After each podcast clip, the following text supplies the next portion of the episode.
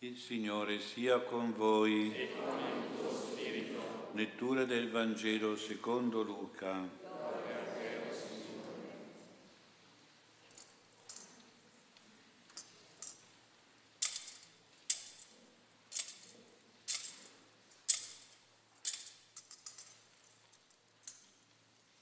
In quei giorni un decreto di Cesare Augusto ordinò che si facesse il censimento di tutta la terra.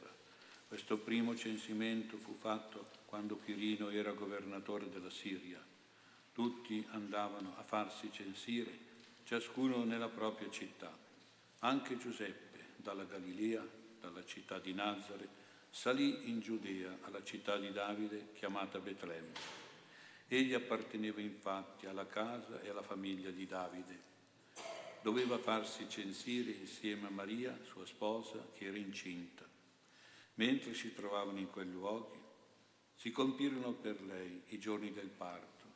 Diede alla luce il suo figlio primogenito, lo avvolse in fasce e lo pose in una mangiatoia, perché per loro non c'era posto nell'alloggio. C'erano in quella regione alcuni pastori che, pernottando all'aperto, vegliavano tutta la notte, facendo la guardia al loro gregge. Un angelo del Signore si presentò a loro, e la gloria del Signore li avvolse di luce. Essi furono presi da grande timore, ma l'angelo disse loro: non temete, ecco, vi annuncio una grande gioia che sarà di tutto il popolo. Oggi, nella città di Davide, è nato per voi un Salvatore, che è Cristo Signore. Questo per voi il segno: troverete un bambino avvolto in fasce, adagiato in una mangiatoia. Subito apparve con l'angelo una moltitudine dell'esercito celeste che lodava Dio e diceva: gloria a Dio nel più alto dei cieli e sulla terra pace agli uomini che Egli ama. Parola del Signore.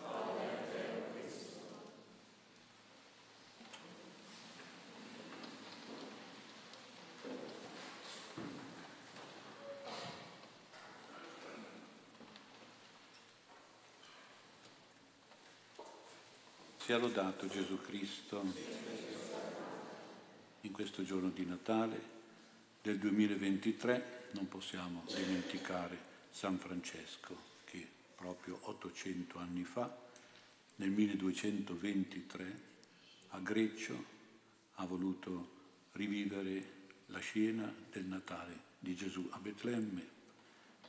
San Francesco era affascinato dall'atmosfera di amore e di tenerezza, di gioia e di pace, di semplicità e di povertà che circonda la natività di Gesù e che deve entrare anche nei nostri cuori, perché questo Gesù lo dobbiamo accogliere appunto con amore e tenerezza, con gioia e pace, con semplicità e povertà.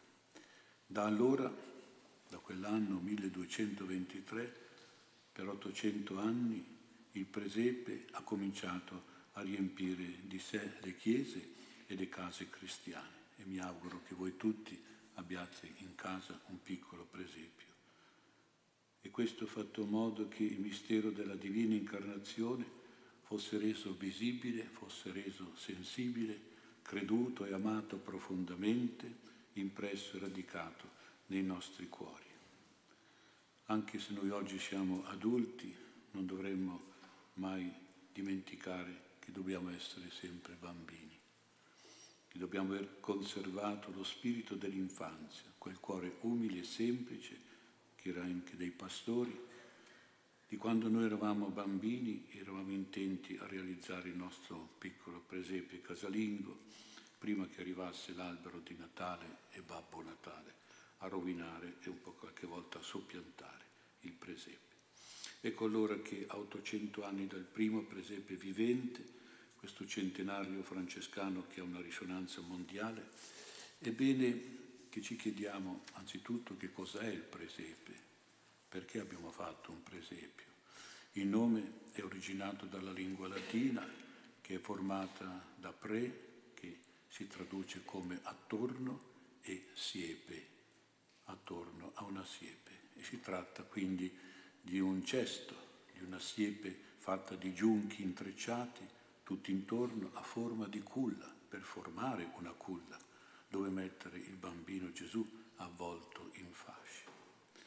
La culla che cos'è? La culla è una cesta di difesa per il bambino ed è una cesta del sonno del bambino. Questo bambino anzitutto è un essere piccolo, umano, indifeso, esposto alle difficoltà e agli attacchi. Ha bisogno di una, di una cesta, di un presepe, di una siepe che lo, tutti intorno lo circonda e lo protegge. Anche oggi Gesù nasce in tanti bambini nel mondo che hanno tanto bisogno di essere messi in questa culla di difesa. Hanno bisogno questi bambini perché sono bambini tante volte violati, tante volte uccisi persino nel seno materno, che dovrebbe essere la culla primordiale della vita e dell'amore. E poi c'è la guerra che uccide tanti bambini, lo vediamo anche oggi, bambini che sono rapiti, bambini che sono diseducati, divisi tra i genitori, genderizzati e scandalizzati nelle scuole, trascurati e privati di un papà e di una mamma, privati addirittura di acqua, di cibo, di istruzione, di sanità, privati dei loro diritti fondamentali, qualche volta anche trattati male in famiglia o bullizzati a scuola. Questa è una realtà brutta, difficile. Il Natale ci deve invitare ad avere per tutti i bambini nostri, delle famiglie, del mondo intero, ed esercitare questo spirito di difesa, di protezione, di tutela, di essere noi, insomma, con la nostra vita, con la nostra preghiera, con la nostra moralità, ad avere per questi bambini la, il cesto di difesa. La culla è anche un cesto del sonno, la cesta del sonno, perché accanto alla culla c'è sempre una mamma che canta la ninna nanna con amore e dolcezza e che procura al bambino quel sonno ristoratore, quel sonno durante il quale Dio cura e guarisce i suoi figli, dice la Sacra Scrittura, e dà quella pace che fa crescere i sentimenti più belli, quelli più positivi, più sereni e tranquilli. È come la culla, una coccola continua, una carezza che infonde nel bambino fiducia, sicurezza, stima, autostima, gioia, benevolenza, sincerità, insomma, tutti i sentimenti più belli, più positivi, con i quali un bambino deve crescere. Ecco quindi questo significato. Per il povero bimbo di Betlemme Gesù, il primo cesto, la prima culla, non è stata di cuscini, dell'alloggio, dell'albergo, perché non c'era posto per loro, dice il Vangelo. Non è stato neppure una cesta di vimini, ma è stato un duro e freddo legno, il legno della mangiatoia, costruita per gli animali della grotta e della stalla. Ecco allora che la parola presepe, presepio, che vorrebbe dire siepe attorno al bambino, si traduce precisamente come una mangiatoia per il bambino. Ben tre volte si ripete questo nome, quindi vuol dire che è importante. Si dice che Maria ha depositato Gesù bambino in una mangiatoia. E si dice che gli angeli hanno detto ai pastori come segno di riconoscimento: troverete un bambino che giace in una mangiatoia. Ed effettivamente i pastori hanno visto Gesù bambino dentro la greppia, la mangiatoia, col fieno, cibo per gli animali. Cosa può significare questo? Può essere un gesto simbolico che dice molto. Certamente la Madonna non ha posto Gesù nella mangiatoia a pancia in giù, come usano a volte le mamme, ma nel letto o nella culla del bambino. Non ha messo Gesù bambino con la faccia nel fieno, come a dire che Gesù sarebbe stato come tutti gli altri uomini che vivono in modo egoistico, materialistico, con la faccia in giù, sempre intenti a mangiare, nel senso morale e spirituale, quello che noi chiamiamo il famoso magna magna, e sappiamo che i primi magna magna sono i politici, e da lì arriva il brutto esempio. O come dice l'altro modo, l'altro detto, Francia o Spagna, purché se magna. Questa non è la vita. Noi non siamo fatti per mangiare. Non siamo, e Gesù bambino assolutamente non è messo nella mangiatoia come uno di di tutti gli uomini che vivono il magna magna, con la faccia in giù. Anzi, anzi Gesù bambino nei nostri presepi, nella mangiatoia, ha la faccia in su, ha la faccia che guarda noi, ha le mani che si protendono verso di noi per dirci: non sono venuto per mangiare, ma sono venuto per essere mangiato. Vuol dire che Gesù dice di essere dono, di essere amore, di essere a disposizione e a servizio di tutti coloro che hanno bisogno. Qualche volta anche noi, quando ci sentiamo un po' oppressi da tante persone che ci chiedono questo, ci chiedono quello, ci sembra che ci mangino anche le ossa, insomma, nel senso che, e lo diciamo. Ma questa è la vita, questa è la vera esperienza cristiana, questo è Gesù bambino, che non è nato per essere servito, per godere, per possedere, per mangiare Lui nella mangiatoia del mondo, ma è nato per essere disponibile ai bisogni di tutti, alle necessità di tutti. È un Gesù che dice: mangiatemi pure. E noi viviamo questa esperienza soprattutto anche nell'Eucarestia, che ci porta però ogni giorno a vivere di sacrificio per gli altri, di donazione agli altri. Quando si vive il Natale mettendosi idealmente nella mangiatoia di Betlemme, non è per mangiare noi all'insegna dell'egoismo, dell'avarizia, del materialismo, del godimento, ma è per essere mangiati all'insegna della generosità, dell'altruismo, della donazione, del servizio. Il biografo Tommaso da Celano ha testimoniato che in quella notte di Natale del milleduecentoventitré San Francesco ebbe una visione. Vide Gesù bambino addormentato in carne e ossa nella mangiatoia, come quella di Betlemme, perché anche lì si era riprodotto tutto quello che era successo nella grotta di Betlemme, il presepio di Greccio. E questo bambino in carne e ossa è stato risvegliato dal tocco amoroso delle mani di frate Francesco, che l'ha accarezzato e l'ha preso in braccio. Da quel presepe francescano tutti hanno sentito che si deve risvegliare dentro di noi l'amore per questo Dio bambino, per questo Emanuele, Dio con noi, per questo neonato che ispira fiducia e affetto, ispira fede e amore, ispira tenerezza e ispira grazia. Così deve accadere anche per noi in questo giorno santo di Natale, soprattutto durante la Messa, perché è nella Messa che Gesù nasce per noi, rinasce per noi.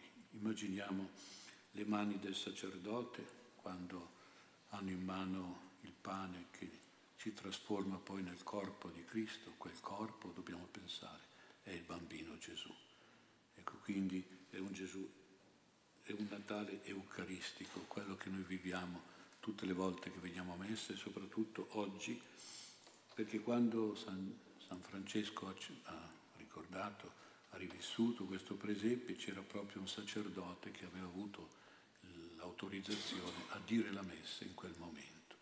E quindi quel bambino celeste che è apparso a San Francesco, vero in carne e ossa, poi era quella carne e quel sangue che era l'Eucarestia, era quel nasceva nelle mani del sacerdote, questo Gesù bambino. E dobbiamo anche ricordare la Madonna, perché è attraverso proprio di lei che Gesù ci ha fatto, Dio ci ha fatto il grande regalo di Gesù. Ho letto una bella prosa poetica che si intitola Il dogma dell'incarnazione spiegata ai semplici di cuore. E in questa prosa si racconta in modo veritiero che la Madonna nella notte santa, nella grotta di Betlemme, dopo aver pulito il bambino, dopo averlo rivestito e riscaldato, gli ha fatto quello che fanno tutte le mamme di questo mondo. Ha preso il bambino e ha posato le labbra sulla sua fronte per il primo bacio, il primo gesto, dono di amore. Da quel momento alla Madonna è venuta in mente la scena dell'Annunciazione e le parole dell'angelo Gabriele: sarà santo e sarà chiamato figlio di Dio. Certo, era figlio di Dio. Lei lo credeva, lo sapeva, lo ammirava con commozione e con amore, però ha aggiunto anche queste parole: è veramente Dio, però mi assomiglia. E certamente Gesù doveva assomigliare alla Madonna, perché era la sua mamma. Ciò che conta però non è la somiglianza fisica, ma la somiglianza spirituale e morale. Quelle parole della Madonna, eppure mi rassomiglia, indicano che il vero Natale lo dobbiamo fare così, un Natale di somiglianza con Gesù, somiglianza spirituale, morale, psicologica. Gesù nasce veramente in noi se noi saremo sempre simili a Lui, il suo cuore, il suo cuore mite, umile, puro, generoso, buono e misericordioso devono essere i motivi della nostra somiglianza con Lui. La nostra personalità deve avere gli stessi sentimenti, gli stessi pensieri, direi quasi lo stesso carattere di Gesù, che poi è lo stesso pensieri, sentimenti, carattere di Maria, della sua mamma. Siamo fatti a immagine e somiglianza di Dio. È bello a Natale pensare che dobbiamo diventare immagine e somiglianza di Gesù, ma proprio anche attraverso la Madonna che dice per Gesù e di Gesù mi assomiglia. Noi dobbiamo assomigliare a Lui e quindi soprattutto questo deve avvenire nelle nostre famiglie. Ci devono essere delle famiglie dove c'è un bimbo santo, una mamma santa, un papà santo. Allora davvero ci sarà questa esperienza meravigliosa della nostra Natale, del nostro assomigliare al Signore Gesù.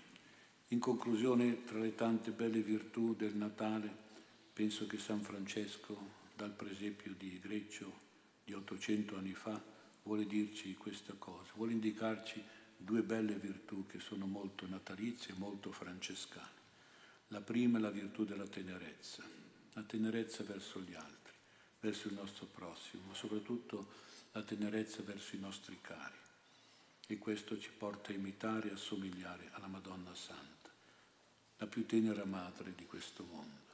E poi anche la virtù della generosità col nostro prossimo, con i nostri cari in particolare, e qui imitiamo la somiglianza a San Giuseppe. Ecco dunque nella grotta di Betlemme, nella grotta di Greccio, attraverso San Francesco dobbiamo metterci anche noi, cercando proprio di vivere nelle nostre famiglie questo spirito di tenerezza e di generosità che è fondamentale per essere veramente e per vivere veramente il Natale. Solo se Gesù troverà queste due sponde in questa mangiatoia del nostro cuore, la sponda della tenerezza e la sponda della generosità, noi potremmo essere sicuri che Gesù nasce in noi e che stiamo celebrando e vivere, vivendo un vero e bel Natale.